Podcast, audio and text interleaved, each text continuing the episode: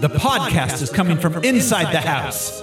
It's holiday phosphorescence. Look at you, look at me, singing around the Christmas tree with a black crayon ribbon, some way of giving. This may sound strange, but it's gonna be a beautiful black Christmas. Hello, everyone. This is your host, Thoreau Smiley, and I've got an ass full of birdshot. Who's joining me this week? Hi, I'm Josh Cece, and I'm a real gold-plated whore, mother. I'm Brian Lesh, and I'll be on the phone in the attic the whole time if anybody needs me. I'm Alaric Weber, but I don't think I could be without written instructions. it's true. Otherwise, we won't know how to work them. Um, this Rip. is Holiday Phosphorescence. It's your yearly holiday uh, mini series where we do some Christmas stuff. And this this year, we're really getting into the the season and the real meaning of Christmas. Murder. Murder most foul. Uh, uh, this show, by the way, is brought to you by our patrons. Patrons like executive producers Michael Beckwith and Atticus Burkett. You want to be a patron too? Go to patreon.com slash harmless entertainment. We got lots of bonus stuff there. We got Star Wars shows. We got our monthly movies. Um, we just put up Any Which Way You Can, which is also a holiday movie as far as I'm Love story Yeah. between man and closest relative, Clyde. Uh, Clyde. His Clyde. Clyde. closest relative, his brother-in-law, Clyde. Yeah. Uh, it's a buck a month. That's all you need. Patreon.com slash harmless entertainment. But this week on Holiday Phosphorescence, season's greetings, guys. We are watching Black Christmas. Is that a cow? Remember those idyllic scenes out of your childhood? Crisp winter nights, sleigh bells, crackling Yule logs? Remember those? Remember them well. After Black Christmas, they'll never be the same again. Black Christmas. If this movie doesn't make your skin crawl, it's on too tight. Rated R. Black Christmas. Short and to the point. Um, uh, it was released December 20th, 1974. Uh, it has a running time of 98 minutes. It cost $686,000 and it made 1.3 million. So this was a hit. Oh, I bet it had mad word of mouth Yeah, well, because Yeah. yeah. Yeah. I mean, an ambiguous ending. It's the perfect thing for word of mouth. Absolutely.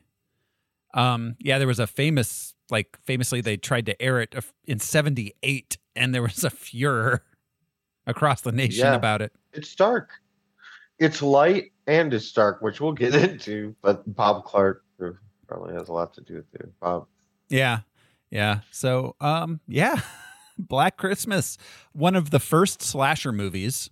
Um, And the one, uh, well, like we mentioned earlier, Peeping Tom and um, Psycho. But that POV, the killer POV, that Mhm. would become so popular. yeah, Yeah. absolutely. Well, and the classic trope the caller is inside the house. I Yeah, hadn't seen th- this before. And when that happened, I was just like, oh, whoa, cool. introduced a few tropes. You don't Yeah. really realize it, but 74. You think. Don't go Yeah. up the stairs, that kind Mhm. of thing. Those are all elements that we see in later movies that, that aren't really in Halloween. Yeah. Well, I mean, how it's crazy because Halloween was what four years after this. Yeah. um it's kind of a light years beyond what this was doing as far as slasher movies go Oh yeah, yeah. There's a reason why we don't talk about this in the great pantheon of horror movies, like You know, yeah like halloween like or, like Halloween, yeah, or even or friday Nightmare the on thir- Elm Street, or yeah, even friday or- the 13th But yeah. both of those relied heavily on POV. absolutely yeah, Yeah. no that Killer. pov cam that was yeah Well, and the heavy the heavy breathing thing Yes. too. The like the sound as an element. Mhm. Um, yeah Yeah. like we said um this is the this came out the same year as texas chainsaw massacre um And we were also talking, you know, as far as uh, these starting to become popular as a response to the Vietnam War Mhm. and that culture, and especially this. Imagine at that time, you know, you, you had sons like thousands upon hundreds of thousands of sons not able to come back for Yeah. Christmas or Christmas ever again. Mhm. Yeah. Everybody knew somebody that was there. And so the you know year after year holidays were solemn because we we, we sent all the youth away. Yeah. So you know, a lot of heavy themes. Texas Chainsaw Massacre, they're cannibals. You know, just eating ourselves and eating teenagers. Yeah. yeah. Yeah. There, uh, yeah. The social commentary is interesting and deep. Uh, yeah, I mean, people just see them as as murderers. You know, just like it's just gore. That you'd only watch that for the gore factor, which is not true. No, no. There's a lot of a lot of political commentary in horror, all horror. No, and it's interesting how these things reflect because this one is, you know, there's yeah, there's um the children are missing, they're looking for the children. Um and there's not it's interesting that it is a house full of girls. I mean, obviously, you know, they're you know, they're they're more vul- considered more vulnerable than men are. But also well, like, there's Richard Speck. Yeah. Do you guys remember who he was? The, The- Chicago broke into the like house of nurse. They were nursing Oh. students Okay. and killed like nine of them. Jesus. was the late late '60s in Chicago. Yeah, famous dude. He was the dude that famously had "Born to Kill" tattooed Mm. on him. Ah, okay. Uh, but yeah, no, and at the same time, and but but it's interesting that you know because we're missing a lot of young men from the time because they, like you were saying, they were being sent off and killed in Vietnam. Mhm. Um, it's a and then '80s slasher movies, which was kind of the heyday of the genre. It was all about have sex, you die. Very Reagan era. Yeah, Reagan era shit. When the abstinence and say no to drugs shit was coming up, like just say no, just say no. It's more complicated than that. Yeah, exactly. but yeah and then where but then if you go a little ear earlier to like a good example is the village of the damned in the Mm. 50s like when teenagers themselves were sort of scary and a threat to the establishment so it was the right. kids who were creepy Yeah, yeah. The kids are creepy, but also it's something about like the nuclear family, like being being like something creepy about the nuclear family. Also, invasion of the body snatchers. Again, that McCarthyism and Mhm. like the other. Yeah. Yeah. Um horror is always a mirror to what we're currently going through. Um yeah but uh, yeah, like I said, this was a huge hit. Came out December 20th, 1974 in the US, which means, guys, we're going to play the box office top 10 game. oh shit 74 Yes. So uh, Christmas week, 1974. This is these are the top 10 movies at the box office. At number 10 that week, the story of an acerbic comic whose groundbreaking no holds barred style and social commentary was often deemed by the establishment as too obscene for the public. lenny Lenny, Dustin Hoffman as Lenny Dustin Bruce, Hoffman. directed by Bob Fosse. it's not bad It's not. It's interesting. It, it's a little. It's it's it's. there, I, I feel like there's long periods of time where it kind of drags, but that may just be because Lenny. It's literally just him, Lenny Bruce, complaining on stage about what was happening to him, which is what he literally did for like five years. right but they did focus on that the legal stuff which is Mhm. what destroyed him but way before that was it but it was it was kind of like man on the moon it was a neat character study to see this actor embody this other but yeah it was not great as far as learning about lenny bruce or his life Yeah, yeah, not at all. It was interesting. It, that that's it's crazy that we already had 74. We were already making that movie. Um, feels early. Um, at number nine for the week, a pilot stranded in the desert meets a little boy who's royalty from another planet. uh, this is based on chil- a children's book. Oh, the Little Prince. The Little Prince. Yeah. Yeah, the tagline is the entertainment that loves a lot, lives a lot, and gives and gives and gives a lot. Uh um Oh, this also also famously has um, a big Bob Fosse thing in it. It's funny that the two movies this week are very Bob Fosse centric. Um, do yourself a favor, watch uh, just a clip on YouTube of the Bob Fosse uh, sequence from The Little Prince. It's crazy. The date. Huh. Yeah. Um, at number eight this week, a New York City architect.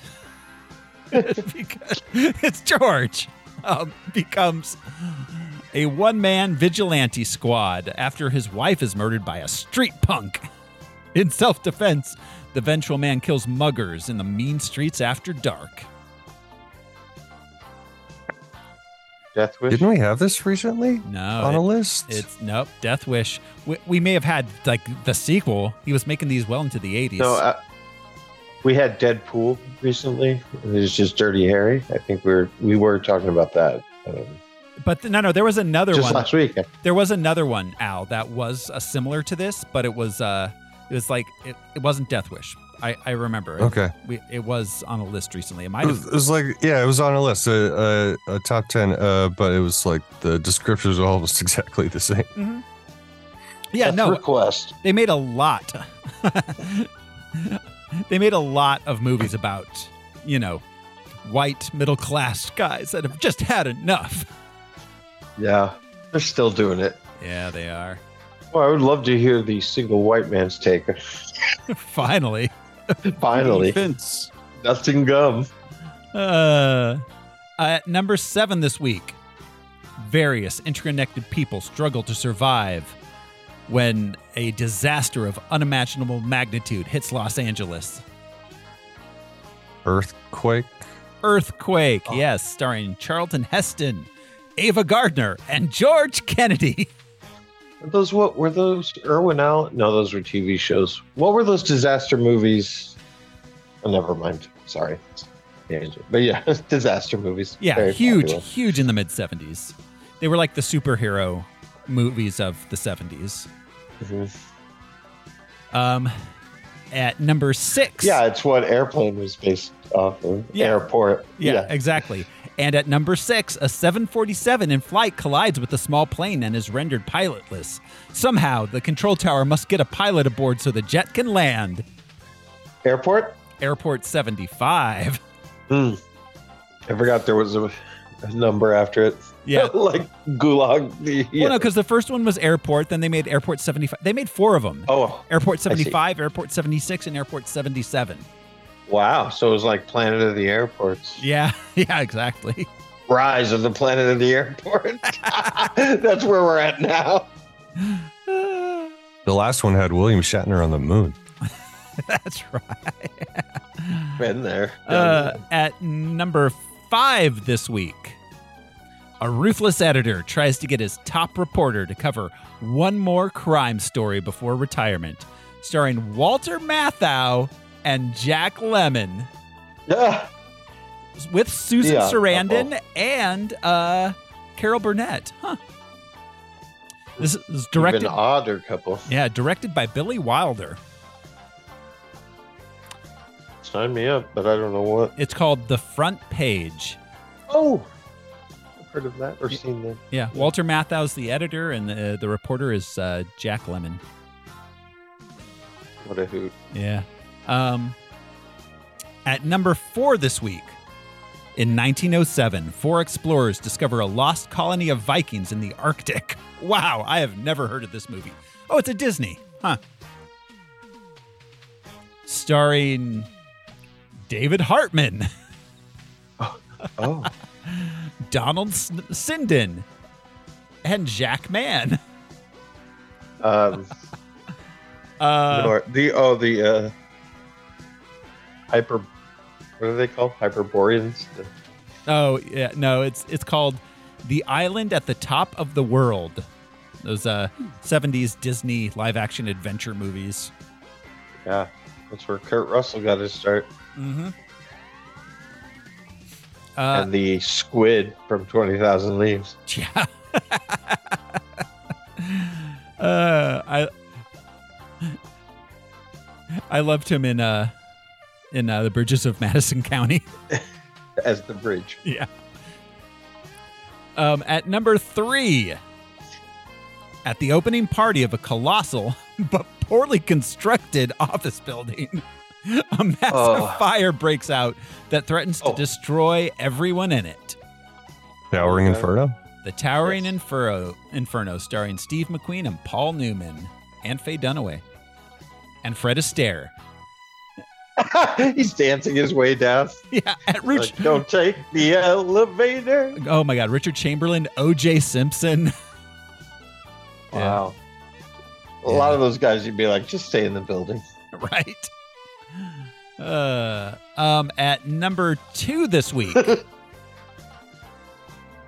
a spy is targeted by the world's most expensive assassin while he attempts to recover sensitive solar cell technology that is being sold to the highest bidder. Moonraker? Not Moonraker, but it is Roger Moore as James Bond. Oh. Condor Man? Uh, Um, Not Was the Living Daylights. What is the? no, Living Daylights was Timothy Dalton. Um, this one is it's one of the lesser lesser Bond movies for sure, but it's uh never say never again? no, that That was was Connery. Connery. That was Connery. Um, this is uh, it, uh, it's it's the man with the golden gun. Oh, Scaramanga. Yeah, Is that Christopher Lee? yeah, Christopher Over- Lee. Yeah, exactly. Yeah, a Scaramanga with Yeah. his superfluous third nipple. And number one at the box office this week. The early life and career of a mobster in 1920s New York City is portrayed, while his son expands and tightens his grip on the family crime syndicate. Godfather. Two. Godfather Two. Part 2. Yes. The Yes. concurrent stories. Yeah. Yeah. Godfather Part 2. Is that the only sequel to win a Best Picture? Is No, it? no. Return of the King won Best Picture. But uh, Wait, that's a sequel to what? The King and I? Return of the King? Lord of the Rings. Oh, Lord of the Rings. I was thinking. I thought you were making a joke, no, I forget about the rings. But never forget about the King and I. Never. You'll do you know why it's in my? Yeah, Yul Brynner no, in those okay. baggy pants. No, what's funny is I, I, never mind. I was watching old Macy's Day parades, and I watched one from '96, and Lou Diamond Phillips was promoting his Broadway run of The King and I. Oh, wow. Oh my God! So it was in my brain from Oh. yesterday. I was thinking, never mind. I was thinking of a different movie with Dude, King I in it. forgot about that. Forgot that he played that. My He mom put- was obsessed with I Lou Diamond certainly Phillips had, and his The and haircut was wild. He didn't go full bald like Brynner. He did one of those sort of, um, the like top Yeah. knot thing. yep, where Yeah. it looks like. I, at first, I thought he had on a hat because it's cold outside at a parade. Yeah. Uh, We don't uh, deserve Anyways, folks, Phillips. That guy's getting to know you. so that is the box office top 10 for the week of December 20th, 1974. That brings us to the production of the film itself. This was uh, uh, dr- written by A. Roy Moore. At Which least- Roy Moore? Just a just, Roy Moore? just any, not, not the Roy Moore from Alabama. I'm hoping. not the Roy Moore, just a a Roy Moore. Now these these kids are a little old for his tastes. Yeah. Um he uh he was kind of just a pulpy uh 70s uh writer. Let's see, he wrote The Last Chase, She Cried Murder. Um that, murder. That's what she said. so yeah, um Murder, she cried. Murder. She murder cried. murder she murmured. and Andrew Lambert like, calm down. So uh yeah, it's uh yeah, he doesn't have he's not doesn't have a super interesting uh uh No, he- was pretty straightforward. Yeah. Um but uh it was directed by Bob Clark who So run down some of his filmography. yeah, um We were also talking about his. Uh, he did the Porky's. Yes. We were talking about that recently. Yeah, yeah, he did. He did the Porky's one and two. Um, he directed a Christmas story. So two Christmas movies he's done. And about almost ten years apart. yeah. And uh, we're going to point out some similarities. There's even a, an actor too. Mm, He did Super or Baby Geniuses. That was popular. yeah. Baby Genius. Wow, he did Baby Geniuses and the sequel Super Babies, Baby Geniuses too.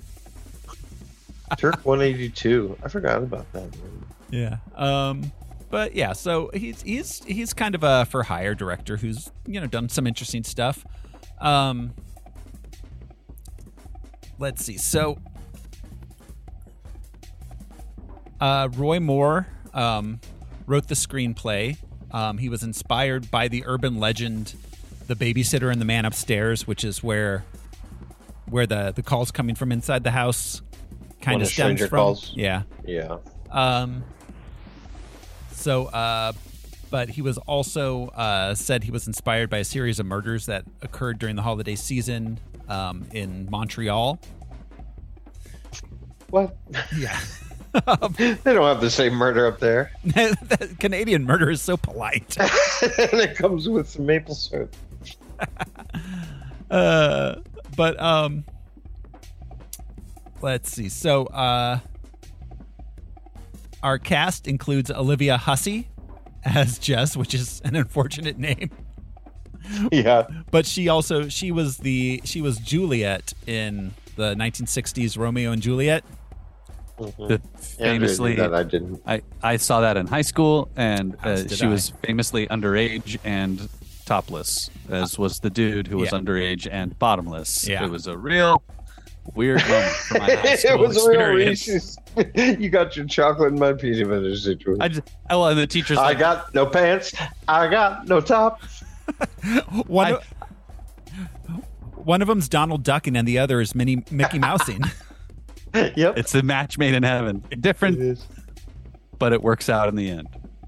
Yeah, I know I saw it as well, but I, I don't know. Romeo and Juliet was never one I cared that much about. Yeah, I just don't understand why it's the thing that they show kids in high school. Like, it's not the quality. I would much rather watch the Baz Luhrmann one. sure, with at this That's- point, sure. absolutely. But I, I think than for for years Yeah. that was like considered the best adaptation, and when they made it, it was hailed for its realism.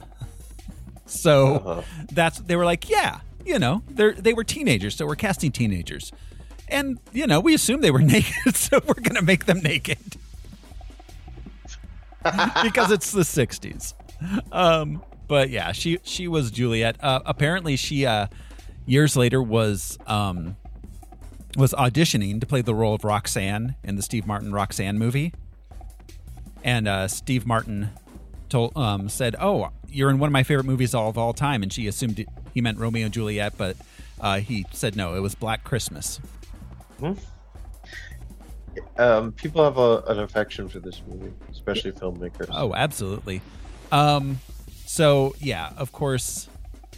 Uh, in between Romeo and Juliet and this, she had a pretty decent career. She was in Lost Horizon in 1973.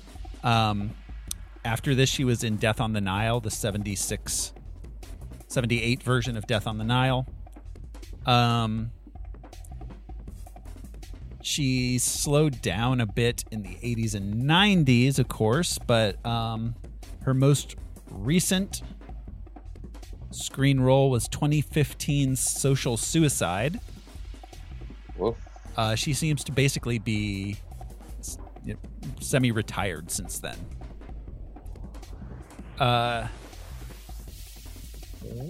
Keir Dullea as Peter, the the pian- the pianist. Um, the pianist. I I use that phrase loosely. um, Yeah, I'm, yeah, we'll get there, but ooh, ah. yeah. Anyways, I, I recognized this character actor. He David was one of the Bowman no's I did. from 2001: A Space Odyssey. Yes. Open the pod bay doors. Hal. Yeah, he's Dave. Sorry, real quick. I was scrolling through Olivia Hussey's uh, career, and uh, not only was she in uh, TV's It, Um, but she was also the voice of Talia al Ghul Mm. in uh, not all, but one of the uh, episodes featuring Talia al Ghul in Superman. Does it not does it say who she is in it? Uh, it was Audrey, some Audrey Denbrough, Audra Denbrough. Hmm. Oh, Bill's mom. Bill and Georgie's mom. Mm. Anyway, Um, yeah. So, open the pod bay doors, Thoreau. Yes. I can't do that now. Keir Dullea, of course, after playing Dave. Um, let's see. Um, I mean, even before that, he was a working actor. So before 2001, he was in uh, quite a few movies. Mrs. Miniver, um, the 1964 The Thin Red Line, which uh, Malick remade. Um, uh, let's see. After 2001, of course, was a pretty big turning point in his career. After that, uh, a lot of 70s movies that are forgotten to time that we don't talk about anymore. Um, but probably the biggest thing he was in later on would have been, let's see, in 83 he was in Brainwaves. That was a fun movie. Um, Yeah. he worked all the way he's he's still working. His last he's uh last movie was in 2022 something called sonder. Oh it's a short film. Okay. But uh yeah did uh oh yeah no and this year this year he did a voice role in starfield the bethesda game that just came out. I don't know who he voiced. Keeper Aquilus Probably multiple characters. Yeah, because they're like you're you're in the studio. Just record. Go.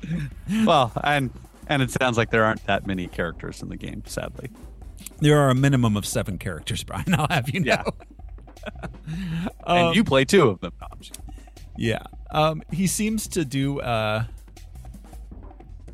quite a bit of uh, of uh, uh, video game work. He also did some voices in Halo, and of course, Special Victim Law and Order Special Victims Unit. He played Judge Walt Thornburg. um, Ooh, he played a judge. Yeah. Not too shabby. not not. Yeah, he was the star child and a judge. Uh, Margot Kidder plays Barb. Barb. We, of course, have talked about Margot Kidder a few times. She was Lois Lane. Well, and does anybody else get the vibe that maybe this is Lois Lane when she was in college getting her journalism degree? Right. Yes. yes. Way she smoked and drank and was sassier than fuck. Uh, yeah. Um, Lois at college? of course, fa- she's seen some shit. That's why Clark is so impressed with. uh, um, you know, later on, obviously in the '90s, she had some very famous mental health issues that she was struggling Yeah. with. Um, she did overcome that. Uh, she came back. She worked throughout the two. She's been working throughout the 2000s, right? She no, she she passed away in 2018. She did work throughout the 2000s up until her death. Um, but uh, in her later years, let's see, she was in the L Word, that uh, lesbian Showtime series. Um, She was on a couple episodes of Smallville. That's right. Yeah. Um, uh, let's see. She was in Rob Zombie's Halloween 2. Can't believe they let her make a sequel to that fucking thing. Um, and uh, she won an Emmy in 2015 for her performance in R.L. Stine's The Haunting Hour. Awesome. Yeah, good for her. Wow.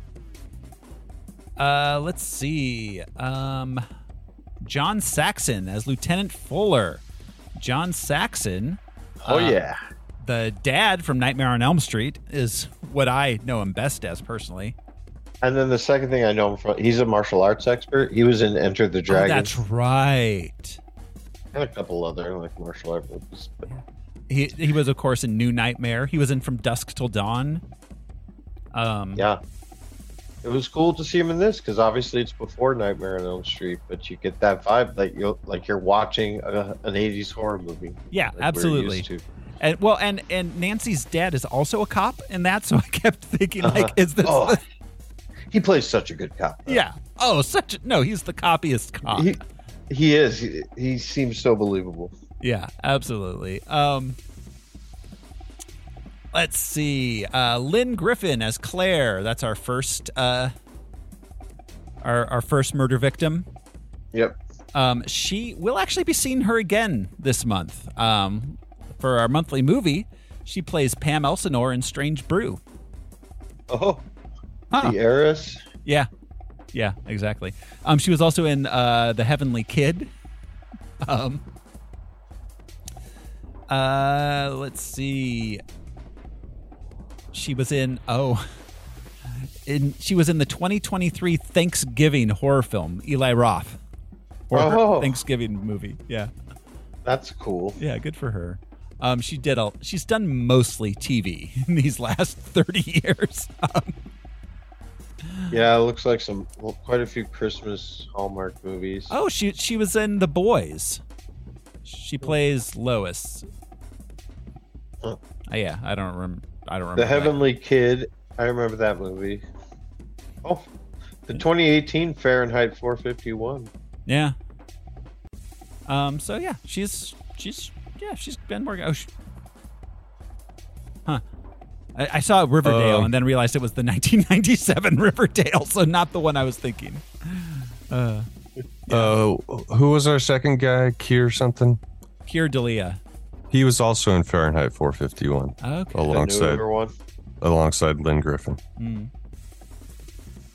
Um, let's see. So we also um have a uh, Andrea Martin as Phil. She Yay, Andrea Martin. yeah. Huh. Yeah, she uh she uh was later on she was uh she was on SCTV.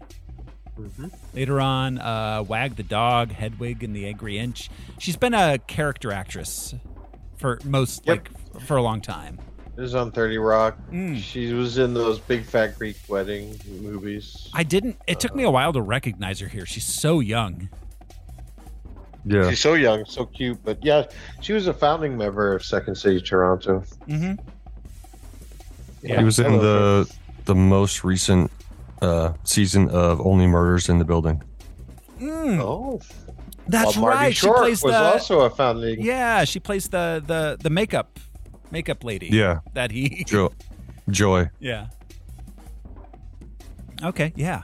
Um Yeah, so uh and uh let's see. Douglas McGrath played Sergeant Nash. That fucking The guy. worst cop ever. That's just a The worst character actor. He just doesn't have a whole lot. He was in The Rocketeer though, so um and let's see who's hmm, I was looking to see who played Mrs. McHenry. It was Marian Waldman. Um Mrs. McHenry or Mrs. Mack? Mrs. Mack. Mack. Her her full name was McHenry. Oh, it was. Mrs. Okay. Mack for short because Gotcha. good old Mrs. Mack. um, uh, yeah, she's. I mean, this is easily her biggest role. Um, she's in a a lot of horror movies after this. It looks like Deranged, Phobia, something called Salty. Oh, oh no, it's about a seal. Um,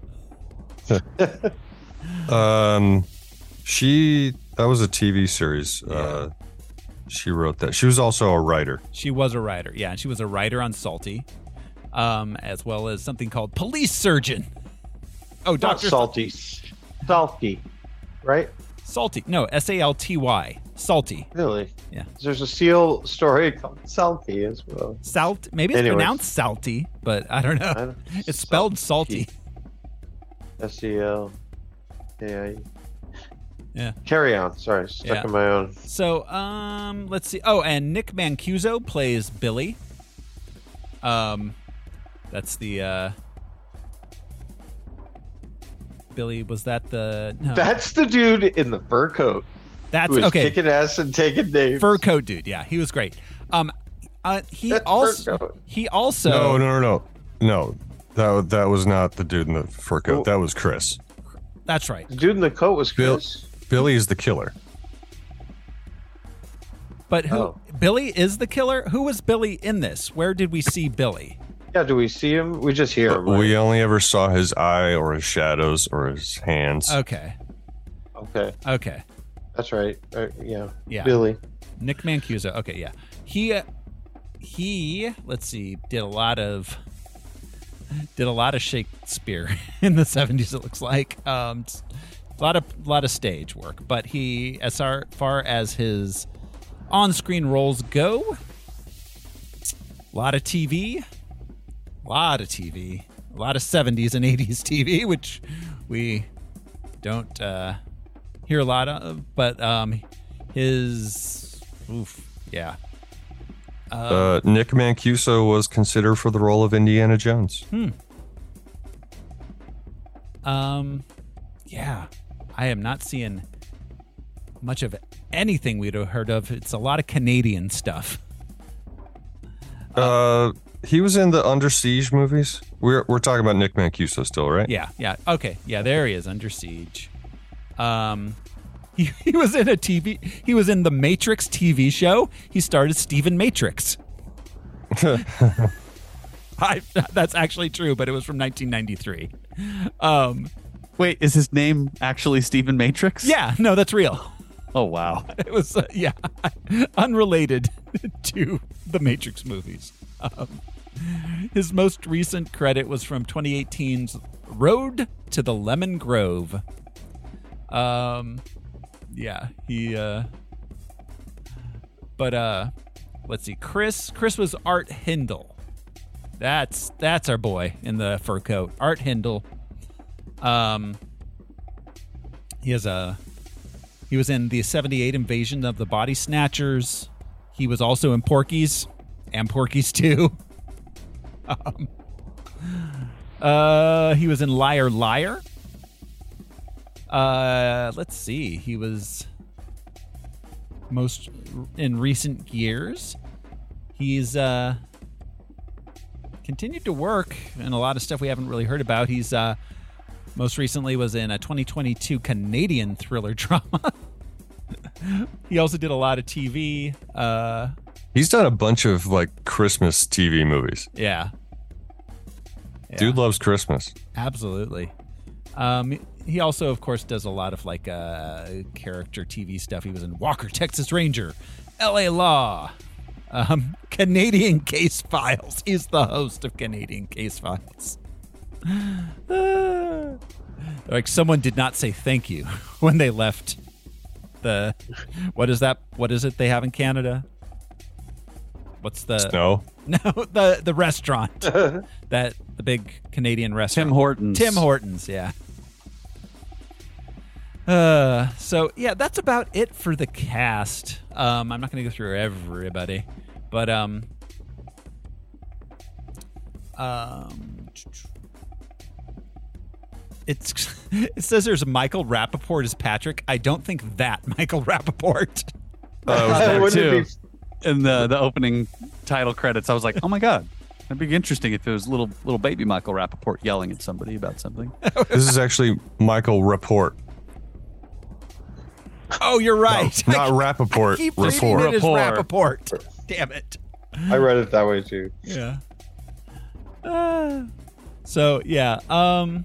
He was uh, uh, Fro Santa. Patrick Yes. was. Oh right. yes. Yes. Oh ho ho fuck. Yeah. Yeah. Exactly. Um. So uh, yeah, it, it did. Like I said, it did very well in the theater. Um, it was the third highest grossing Canadian film of all time at, at its time of release. Not not too shabby. eh? no way.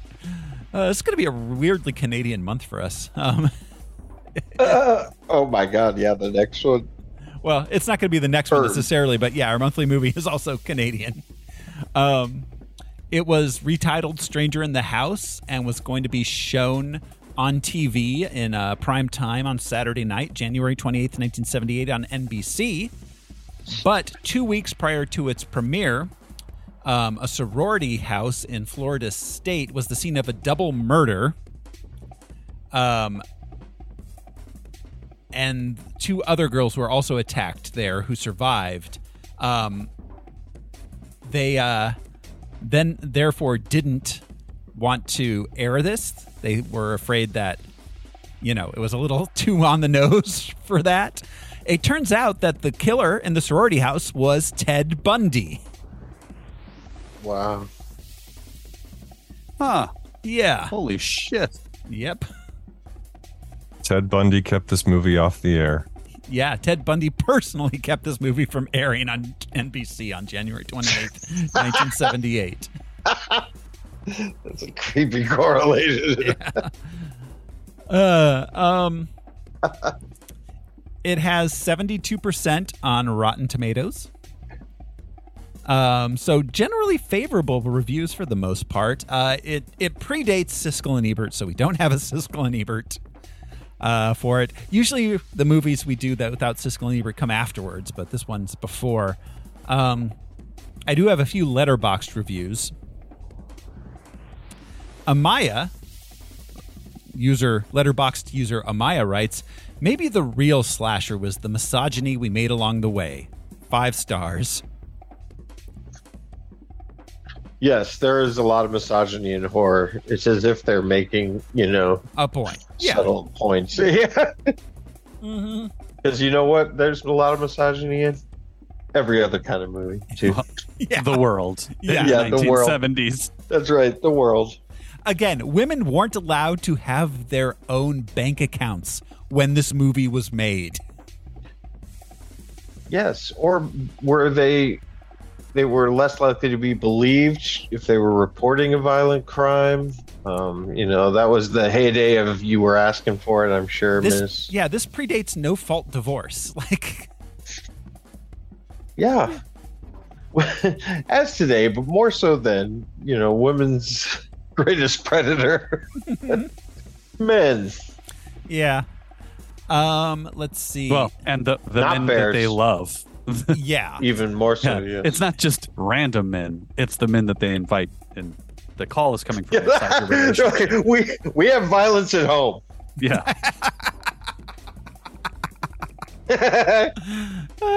um, use uh, letterbox user Willow McClay writes, "My favorite movie about abortion, five stars." yeah. There was also that. Yeah. Um. Let's see. uh, letterbox user Bulp Never Peas wow. writes. What's great too is that the i his his his user icon is just like a big creepy happy face, but writes, "I don't like the women in it." Half a star. He's coming from the other side, Right. Huh. And so he he perceives Billy as the victim. I guess so. Yeah.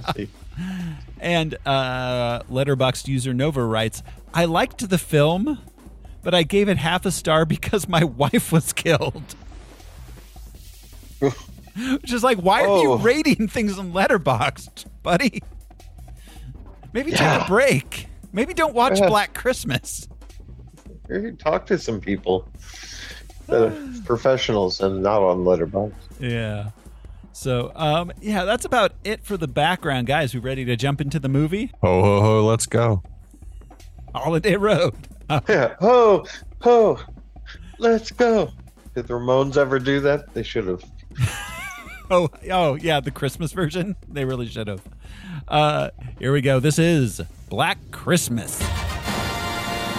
We open on a sorority house. It's Christmas. We get a title sequence. An unseen man approaches the sorority house, um, then climbs up the trellis uh, to uh, the top floor and enters through the attic. Inside, there's a Christmas party. Um, we meet the girls in question, the sorority girls. Uh, the house phone rings, and sorority sister Jess answers to discover it is an obscene phone call. Um, they've gotten the same call before. They're they're they're used to the obscene phone calls. But you, you think about it, sorority house. Yeah. Oh yeah. I'm yeah. sure there were local kids who pranked them a lot. Yeah. The obscene phone call is something that has died with the death of like landlines and the caller ID and Non-caller ID. Yeah, I did a lot of prank calling as a kid, man. Oh yeah. prank Yeah. calls. But obscene phone calls were an altogether other thing that Oh Yeah, yeah, that's true. true. They were an altogether other thing. not really my bag. yeah, No. no. Yeah, didn't make made a lot of prank calls, not so many obscene Yeah. phone Yeah, calls. I did a lot of like jerky phone calls, not my thing. Yeah, I you know, try to engage them as much as possible. yeah. Yeah. I, I realized that I could plug a microphone into my guitar amp, and you could put reverb on your voice, and we would call people and pretend to be God. Oh wow. We would call all of our high school teachers. we had the We The would take like call list. phone surveys and see when they would catch on to Mm. nonsense.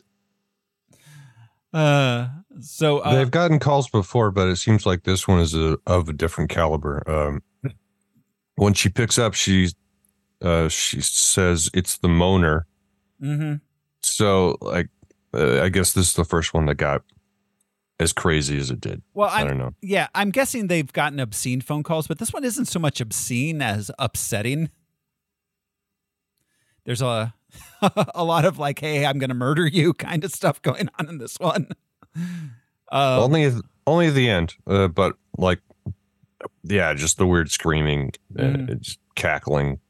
yeah. Um, Anyway, Yeah. So uh they listen as the caller rants and screams, uh, then threatens to kill them. Upset by the call, a younger uh, uh, sorority sister named Claire decides to leave. She goes upstairs to her bedroom to pack her suitcase. There, unbeknownst to the, everybody else, she gets attacked by the killer hiding in her closet and killed. Her body gets taken up to the attic. Um, that's our. is that cat an accomplice? I think the cat is 100% an accomplice. Well, he's an ongoing character, and I want to point out it's kind of neat that the the cat's name is Claude, and we all probably famously know that Claude Rains was the Invisible Man. Mm.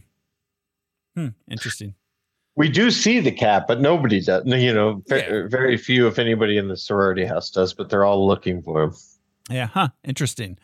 Um this is this is the only murder for a long time. Very low body For a count long for time, a yeah. slasher film.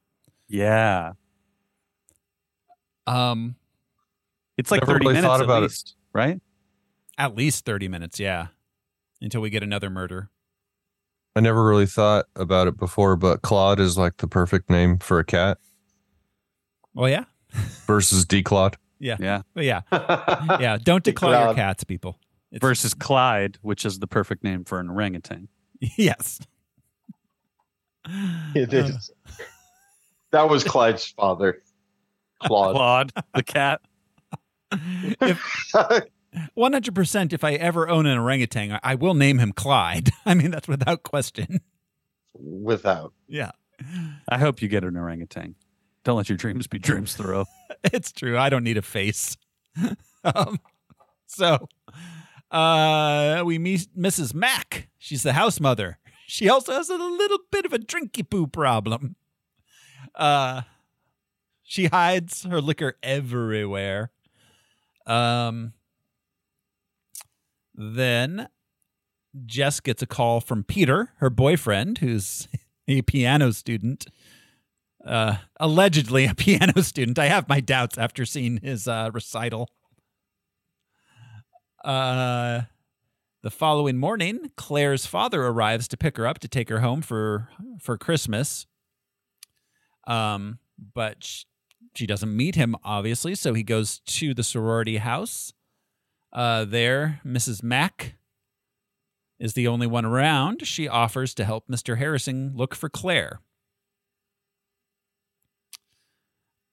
Um, later that day, Jess visits Peter where he's practicing piano in is this a church? I guess. Um he she tells him that she's pregnant and she's going to get an abortion. He says, How can you do this on the night of my big recital? oh, Peter. Um, meanwhile, Mr. Harrison uh, meets up with uh, Barb and Phil. They try to report Claire's disappearance at the police station, but unfortunately, Sergeant Nash is manning the desk, and he's the world's second worst cop after Michael Douglas from Basic Instinct. Yeah, he was pretty bad. And he doesn't know what fellatio is. No, he does not. He does not. Um, it's it's an it's it's an Italian soda, right? yeah, exactly. Uh, Jess visits Claire's boyfriend Chris at hockey practice, and then Peter has a very bad piano recital. So what the hell was Um, going on with this piano recital? uh, back before we see them go to the police, uh, Jess gets the second phone call at the house. That's right. The phone call, I might have missed it, bit, a couple of things to my internet. But first of all, Mrs. Mrs. Mack looked like the penguin when she first showed up She did. with the cigarette holder and just so round. But was it the, the call with Margot Kidder? Was that the that went on for a long, long time? That one did go on for quite a while. Yeah. You got the impression that the caller didn't expect it to go on for so long. his, They're like, I'm- his improv starts getting a little weaker. It's like I'm out of material here. Yeah. Shit, I got to call back after I've written some stuff. yeah. Yeah. So um yeah, Peter Peter's bad piano recital happens. That was so bad. I I, I don't know. I don't play the piano. I'm not going to pretend to, but that seemed very discordant. Was It, it, it wasn't it it wasn't that he was just having a bad piano recital. It's like he forgot how to play the piano altogether and Seemed was like trying to make it up as he went along. It was all a scam. It was all a scam. He was just selling tickets. But we're supposed to believe that it's because he's so raw over abortion yes. and the right to choose. that he forgot how to play piano. It's an interesting subtext in this movie that she wants an abortion, and that's the reason why he's killing all of her friends. I mean, he's not really the killer though. Is he not really the killer? No, though? he's not the killer. No, he's not. I don't think he I- is. he absolutely isn't. There's that sting at the end, but I still think 100% abortion has to do with it. I think it, it has to do somewhat with Billy's story. Like there was a baby. Oh, I don't think, I don't think so. I I think that was uh, incest. Oh, hmm. Yeah, I, I think the killer's whole backstory was like a, a underage incest situation. Yeah, I got that vibe. Yeah. Yeah. I, I feel like when I feel like when Billy is saying baby, he's not talking about a baby baby, but like a younger sister. Oh, well, well, okay, wait, wait. Well, well, when he was calling and talking about the baby, that was after they had the abortion talk in the house, and I got the feeling he had just been listening in, and he wanted to personalize his creepiness a little bit. He I was think doing. it could He was easily doing be some explained crowd as work. that. but also what Al was saying. Yeah, I thought he meant a baby, but Agnes is. Yeah, I think either a mother or a sister because he kept referring to Agnes and then the baby. Hmm. I Anyway. think maybe Billy sired Eith- e- a e- child with a with a relative. either way, this is someone who could y- use some better mental health care, which Yeah. America is sadly lacking. Abortion is the war on Christmas. um so uh let's see uh later that afternoon chris barges into the police station and demands that something be done about uh Claire's he, disappearance. He bursts in, Yeah. and he starts giving orders, and he's like, "My fur coat and I are very upset." Yeah, is his father the mayor or something? What is happening with know. him? Yeah. Just being like, uh, he's very white, but he's not that white. Well, is he no, wide enough to give cops orders yeah, yeah. He acts like he's like a 45 year old white woman. You know, like, come on, man.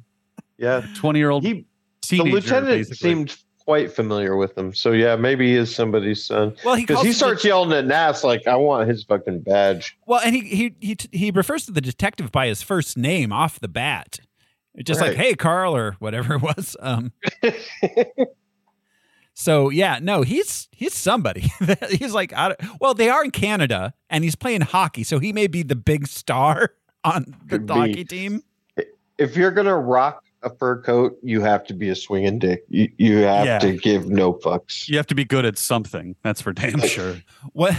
It was funny watching this. Or with- you just push through when you walk into a room. Yeah.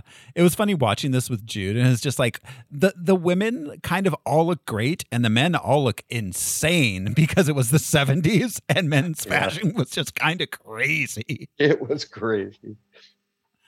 Um yeah, So- I'm surprised nobody had an evening poncho. yeah. So many uh ponchos have fallen set, so out of fashion since the 70s. Do you like a hole in a blanket? well, if we got something for you.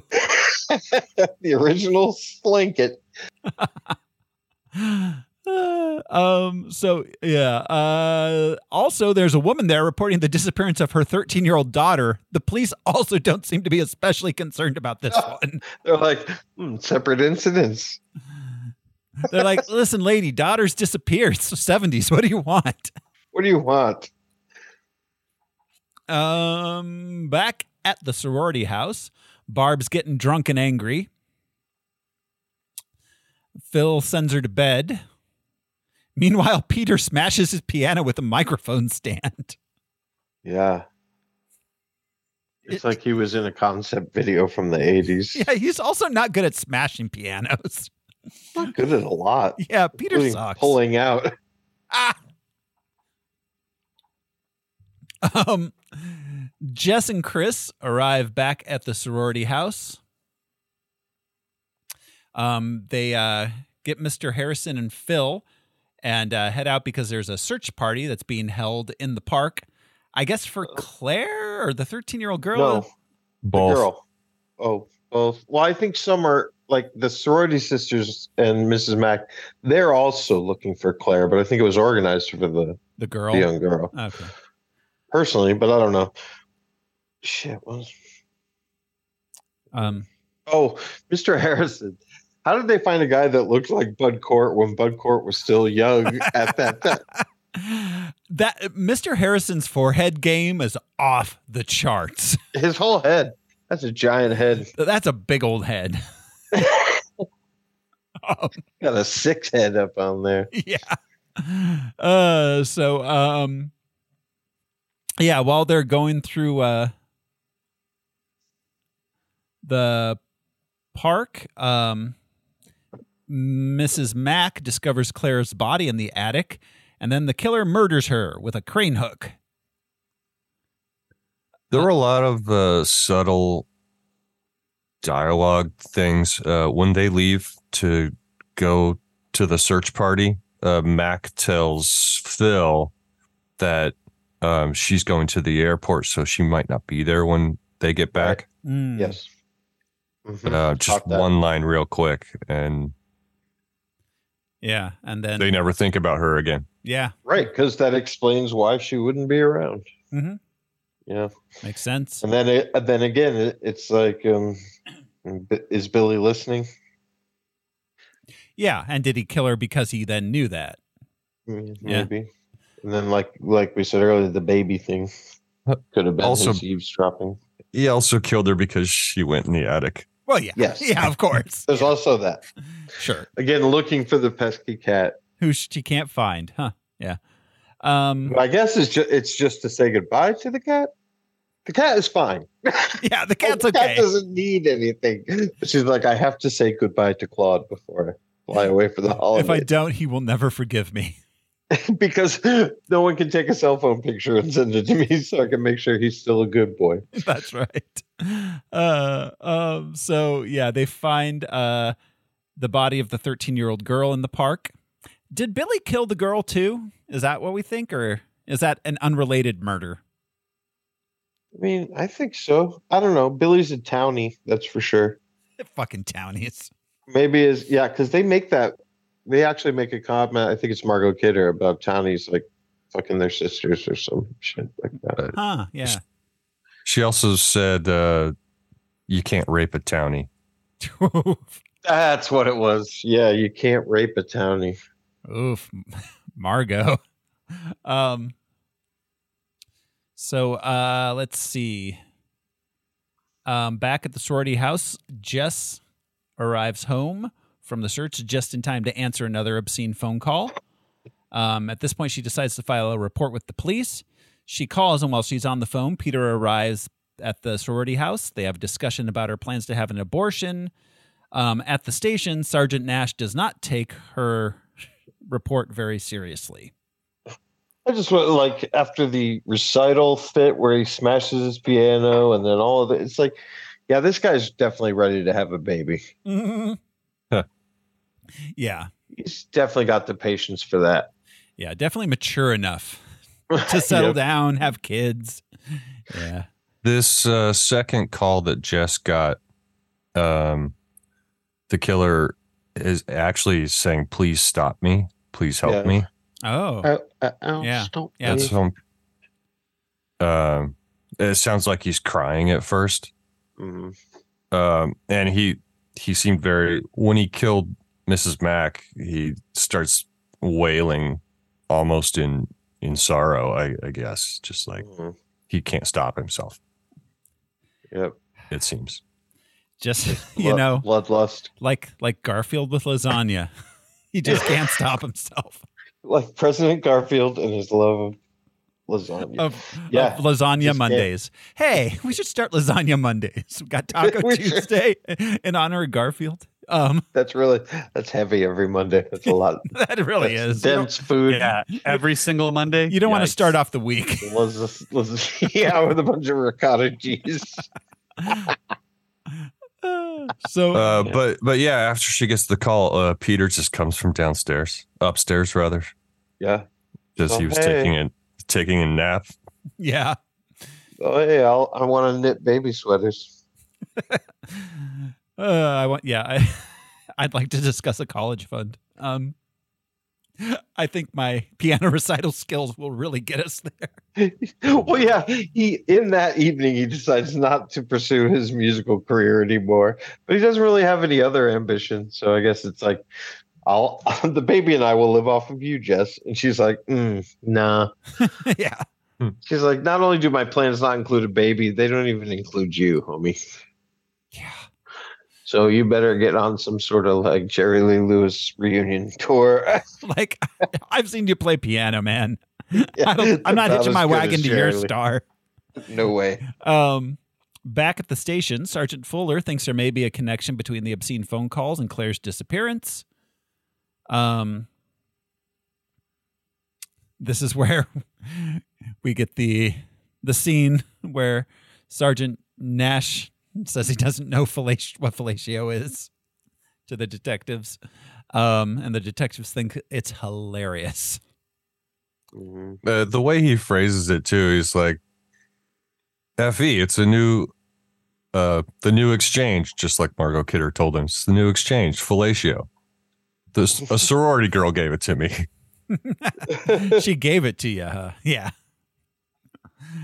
Uh, it, it's interesting how they had to literally physically see where the phone calls were coming from in the exchange.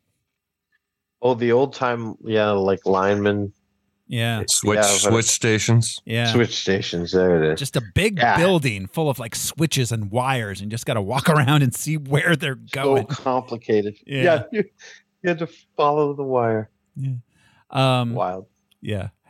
Uh so yeah, anyways, um they send someone well, certain Lieutenant Fuller himself goes with the uh, telephone lineman to the sorority house. They put a policeman outside in a car. Um, They see Peter leaving in a huff. Yes. Um, well, it wasn't that fast. It was more like a minute and a half. Um, they, sorry, that was my Groucho quote for the day. Uh, so they, uh, yeah, they tap the line so the police can uh, find out where the call's coming from.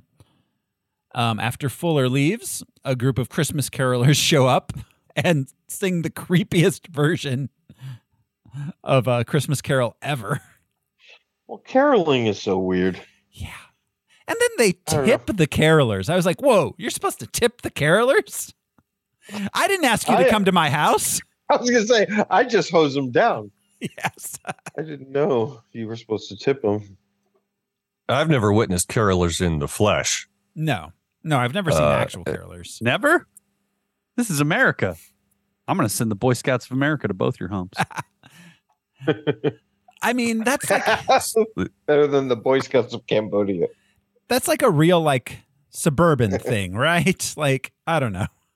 I don't know. Yeah, I've never yeah. seen it in real life, but yes, it's got to be. Y'all have never caroled thing. before? They made me carol Going all house- the time as Boy Scout. Not house Oh. to house. Well, see, you were a Boy I never Scout, have. though, Brian. Yeah, that's the difference. Me, I was. it's almost like I wish, I- wish they had touched me inappropriately instead of me having to go house to house. in the snow. Yeah, seriously. Singing and selling popcorn. Yeah, just Yeah. yeah. Rather than Hello, being rather than popcorn. being a Boy Scout, I was a weirdo alone in my room playing video games and reading science Oh. fiction books. That's, what- that's what I knots did. for your own amusement. That's what I did when I was back from a camp out. Was stay at home alone and read science fiction. yeah. With all that you time you've been storing up. Yeah. uh, um. So uh, while the carolers are caroling, um, the killer sneaks into Barb's room and stabs her to death with a glass unicorn. Hey, That's crazy. it's a way to go, you know? if you gotta go, go by being stabbed to death with a glass unicorn. Died doing what she loved. Fuck yeah. Being stabbed drunk, to death. sleeping it off. Um, I didn't notice it until the second time I watched it when uh, Lieutenant Fuller uh, is explaining, and the the lineman, lineman Graham, uh, when they're explaining the tap situation to Jess, like they give the killer all the information he needs, um, saying that uh, the call has to take a while. They got to keep her on. Keep she's got to keep him on the line uh, because of the whole physical switching aspect of tracing a call. And then there's the dude, uh, policeman outside Mm. in the car. Like all that conversation is going on, um, like at the base of the stairs. Hmm. Yeah, he hears it all. Um, so then uh, Jess receives another call. Oh, also, uh, Fuller mentioned another phone in the house, but it's a different number. Yeah, there is a second line in the house, which is important because there were only landlines. And it's Yeah. unusual for a house to have two different lines. But Mrs. Mack, I'm sure, had her own. Yeah, as Yeah. house mother, that's probably, yeah. Mhm. Um, so yeah, uh, Jess gets another phone call. Uh, the and this is the point where he's talking about babies. Um, Lieutenant Fuller calls her to say that uh, their attempt to trace the call failed. They didn't have or have him on the line long enough. Um, this is the point where it seems like they're starting to be suspicious about Peter. This was the call uh, where he used the line having a wart removed, which is exactly what Peter had said about the abortion earlier when he was there, Yeah, mad at the base of the stairs. yeah, exactly. I hate these stairs. Uh, um, so Jess and Phil uh, decide they're going to lock up every door and window in the house. However, shortly after, Phil is murdered by the killer after she finds Barb's body. Then Jess gets another call, which they successfully trace. They discover the calls are coming from inside the house. They have Sergeant Nash call Jess, which was a big mistake because Sergeant Nash fucks up everything. Everything. So he spills the beans. Yeah. They say, don't tell her why, just get her to leave. And he immediately tells her why. Um, uh, so Jess goes upstairs instead of leaving because she thinks Barb and Phil are still up there. She discovers them dead. She sees the killer's eye staring at her through a door crack. Um, She did have the sense to grab the fireplace poker. yes, yes, she did. That's the reason she's the final girl. Just rewatched the first three screams. Man, Neve Campbell's a good final girl. She fucks their shit up every time. Yeah, she's she's good. Um. So, uh, yeah, she slams the door and runs. The killer chases her. She can't get out the front door. It's locked. She's in a panic. She From the outside? well, she's she's panicked. She can't make it work. But when she was okay, that was another thing that was subtle. Um, the door won't close right. Uh, Mrs. Mack talks about it being broken. Mm. Um, and when they're locking up all the doors and windows, she, uh, Jess, has to reach outside and l- lock it from the outside Hmm. and then shut it. Like there's a key in the front door or something like that. Then how Uh, would they get out ever though? Yeah, that seems I like don't a bad idea. Exactly. Uh, it didn't quite you, make you didn't lock having- anyone out. You locked yourself in. Like, it, yeah, Um, yeah. So, uh, let's see. She runs into the basement, locks it behind her. The killer can't get in. So she goes and hides, but shortly after that, Peter. We, we hear the sound of a door opening and closing. Yeah. And then uh, Peter shows up and breaks into the basement window, slowly approaches Jess, asks if she's okay. Uh, we cut away and cut back to Peter being beaten to death with a fire poker and her holding his body. the police find her like that. They show up. Um, the police believe Peter was the killer, so they put Jess to bed and leave her alone. And then leave. like, should we take her to a hospital? Nah, just stick her in the murder house. Just uh, let her sleep for four hours, and then let's all leave. Don't forget to turn off the lights. The best. This this is the most horror movie trope thing ever. Just we'll just you'll be fine. Go to sleep. right? night. It's like Carrie's hand coming up. To, Yeah. you know. yeah, ju- no, no, she'll be fine. She's gonna wake up alone in the dark in the house where all her friends were just murdered. It's gonna be fine. It's gonna be fine. Yeah. I mean, if if she has a problem with it, we'll just give her some cocaine. it's 1974 after all. That'll that'll We- boost her mood. We don't have the technology to get her to the hospital. we haven't invented things that can carry ladies yet. Only men can be carried in vehicles. Why would I take her to the hospital when I have cocaine right here Yeah. in my police car? Listen, she's just hysterical because she was almost murdered. Slap her around a little. Um so uh yeah, um there is at least a cop standing guard outside. I guess That's that's that's great unless the call is coming from inside, inside the house. The house. Again, like well, this is the first time that had ever happened. So, you know, you know, can't really expect too much of them. They also never bothered to search the house. no, No. they did not I mean- search out. Again, these They they did see they did search the forest though. yes. At least not the attic. Yeah, they never searched the house. Nobody ever searched the house. Except for Mrs. Mack. Yeah, Mrs. Mack, she foolishly, but she searched was searching house. the house for the cat. For the cat to say bye. Yeah.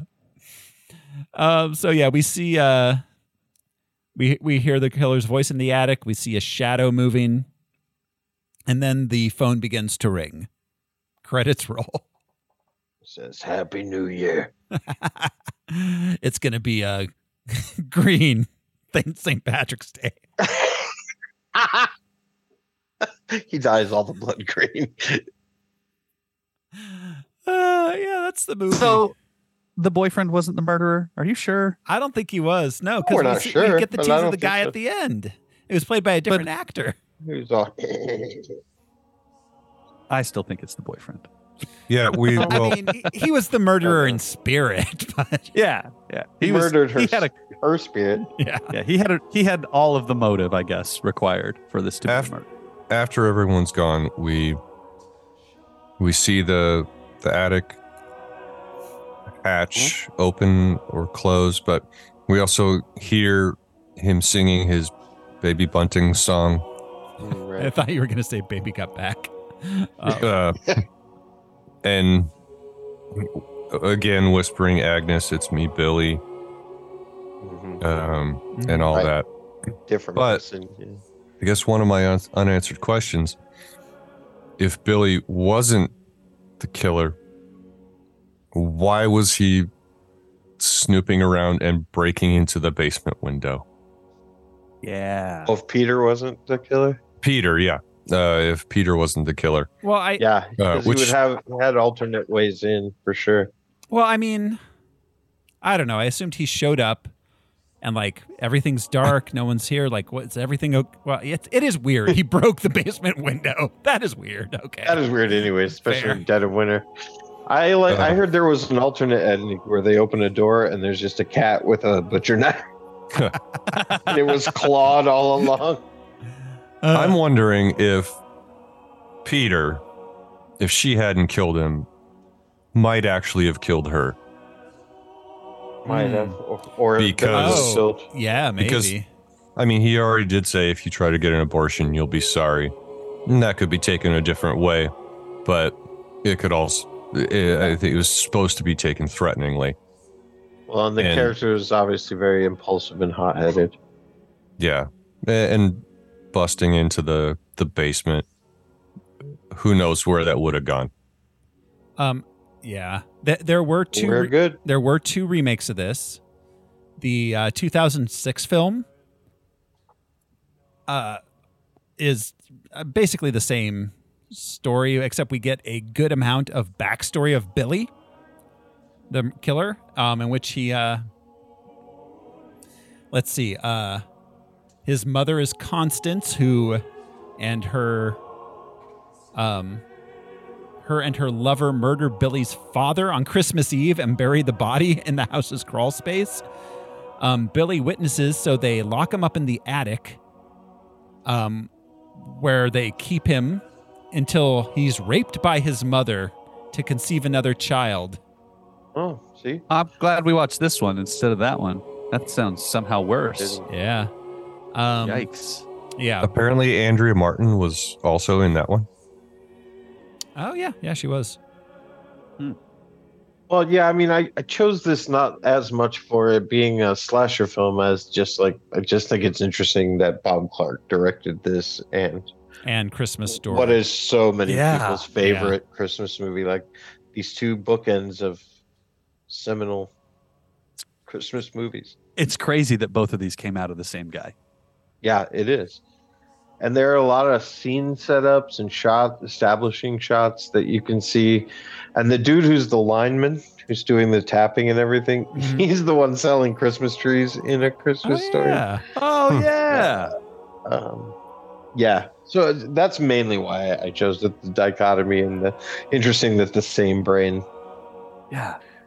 I just want a sequel where Ralphie is the murderer. Yeah. For killing the lamp.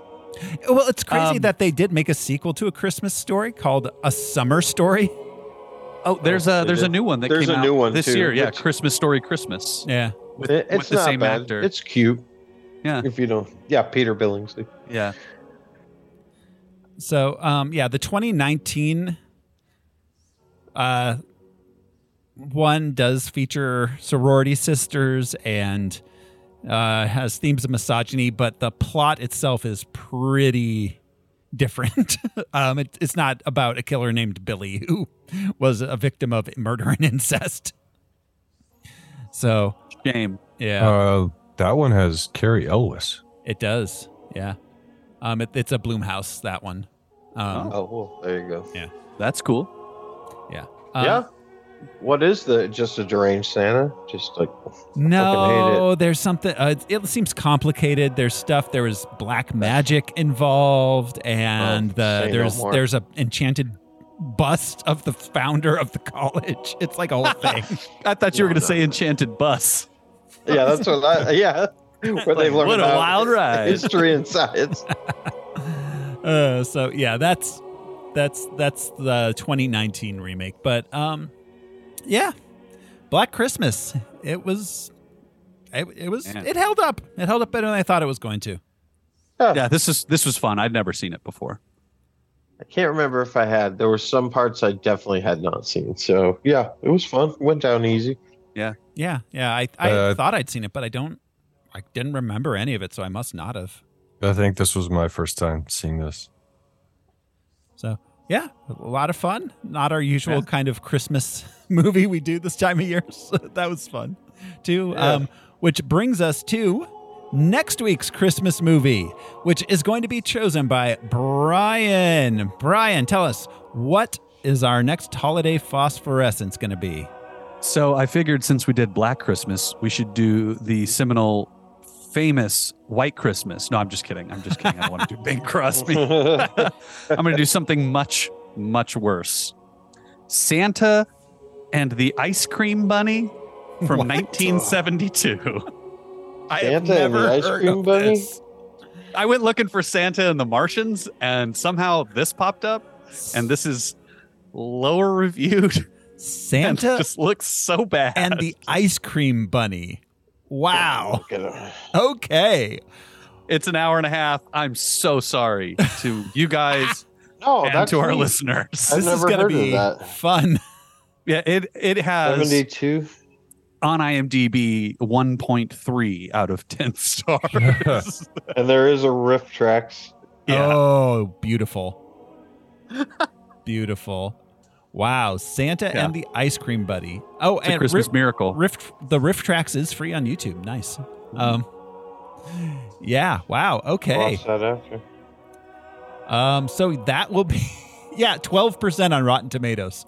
Oh, 12. On Rotten That's- Tomatoes. Yeah. Wow. That's, wow. Okay. Yikes. That's going to be fun. So next week, Santa and the Ice Cream Bunny here on uh, Holiday Phosphorescence. Until That then, movie, Tom Sawyer and Huckleberry Finn are in. Those characters are in Santa and the Ice Cream Bunny. Jack and the Beanstalk. Yeah, Yes. like Hans Christian Andersen parody. So it's like a Oh. multiverse saga type I just see situation. S- Mike as skateboard donkey boy. Oh, I'm so glad I chose Bring the it. Bring skateboard it donkey on. boy. Yes, I'm going to dress like a skateboard donkey boy for next out. baked next out of my episode. brain. Ooh, okay, yeah, that's that's next week on Holiday Phosphorescence. Until then, thanks for hanging out with us. Um, this has been your host, Thoreau Siley. I'm off to join the Mormon, Mormon Tabernacle Choir for my annual obscene phone call. I'm Josh Cece, and I'm half Yule-ish. I'm Brian Lesh, and since it's a choir, I will also be joining Thoreau for his obscene phone call with the Mormon Tabernacle Choir. Uh, I'm Alaric Weber, and I'm going to go down to the zoo and watch the turtles and or zebras. We didn't want you on our obscene call anyways, Al. 36? Uh, doing obscene things to each other. we'll see you next time, everybody. Bye. Happy holidays.